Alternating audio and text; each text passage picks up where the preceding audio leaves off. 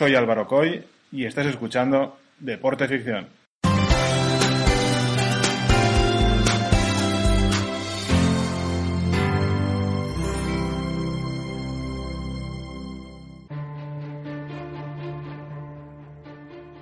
Europa, años 40.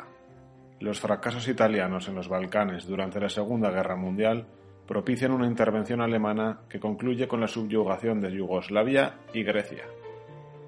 Esta es una de las seis campañas que se dan en el sur de Europa, el norte de África y el mar Mediterráneo.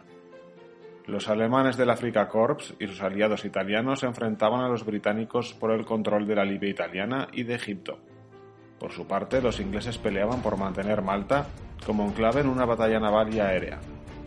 Estas guerras eran importantes para Italia y Reino Unido, no tanto para Alemania o Estados Unidos. Como en toda guerra, muchos soldados murieron.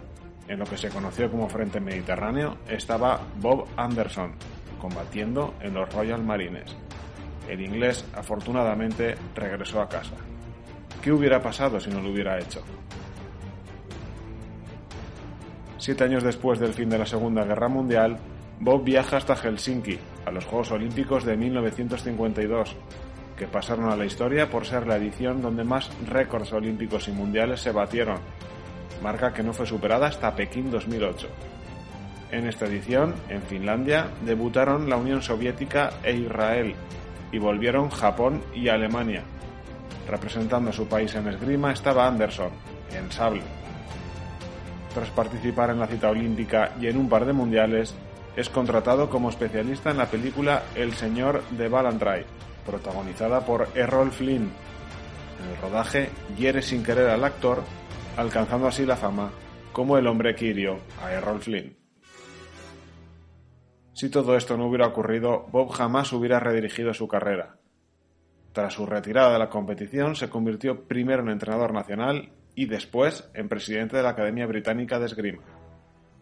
A finales de los 50 emigró a Canadá y fue aumentando su presencia en el cine. Participó como doble en escenas de lucha en películas como Desde Rusia con Amor. ¿Hubiera sido diferente el desarrollo de la saga James Bond si no hubiera estado Anderson? En esta película el agente era interpretado por el recientemente fallecido Sean Connery. Puestos a imaginar, ¿hubiera alargado más Connery su trayectoria cinematográfica en lugar de retirarse en 2005 de la gran pantalla? A Connery se le ofreció el papel de Gandalf en El Señor de los Anillos, Solo tras rechazar interpretar al mago, fue contratado Ian McKellen.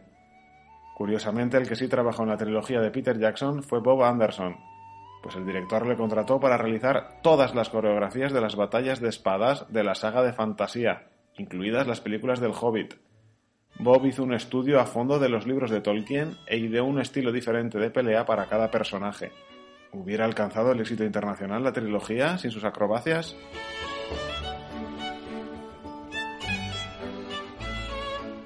De haber aceptado Son Connery ser Gandalf y guiar a todos en la comunidad del anillo, ¿hubiera esto significado que Bob nunca hubiera enseñado a pelear a Viggo Mortensen, el actor que interpreta a Aragorn? ¿Tampoco se hubieran reencontrado ambos en la adaptación de A la Triste? Y hablando de españoles, ¿cuánto le debe banderas a Bob por el zorro? Pero retrocedamos un momento a finales de los 70. El tirador de esgrima fue Darth Vader. Desveló el secreto Mark Hamill. El actor principal de Vader no era bueno manejando el sable láser y Bob ocupó su lugar como uno de los malvados más icónicos del cine en las batallas que él mismo había diseñado para la trilogía original de Star Wars. ¿Sería la figura del villano tan importante en nuestro día a día sin él?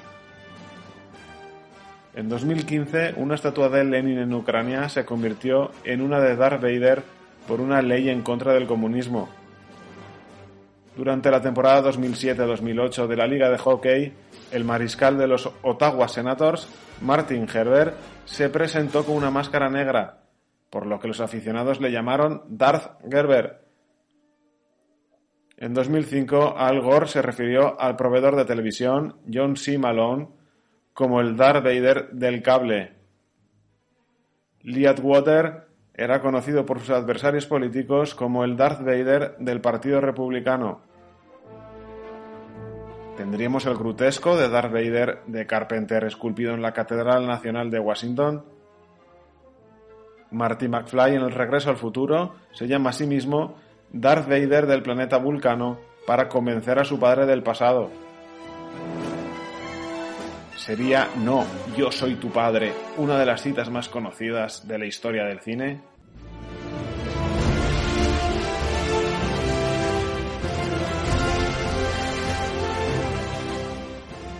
Pero muchas otras cosas podrían haber cambiado. Johnny Depp sería el pirata que hoy conocemos todos. Tendría el mismo carisma Jack Sparrow sin los trucos y pasos que le enseñó Bob para combatir. ¿Qué habría sido de Orlando Bloom que tuvo a Bob como maestro de esgrima en El Señor de los Anillos y en Piratas del Caribe? ¿Habría acabado el mundo de Barbosa y los piratas en los videojuegos de Kingdom Hearts? Lo más curioso de todo es que Depp quiso plasmar en su personaje a un Pepe Le Pew la mofeta de los Looney Tunes con influencias de Errol Flynn en Capitán Blood. Sí, el Errol Flynn al que hirió Bob cuando empezó en esto del cine. Y por último, hubieran parodiado Howard Wolowitz y Rajesh Kurrapali en The Vivan Theory en el gimnasio de la universidad la frase Hola, me llamo Íñigo Montoya, tú mataste a mi padre, prepárate a morir, si Bob no hubiera ayudado a coreografiar las peleas de la princesa prometida.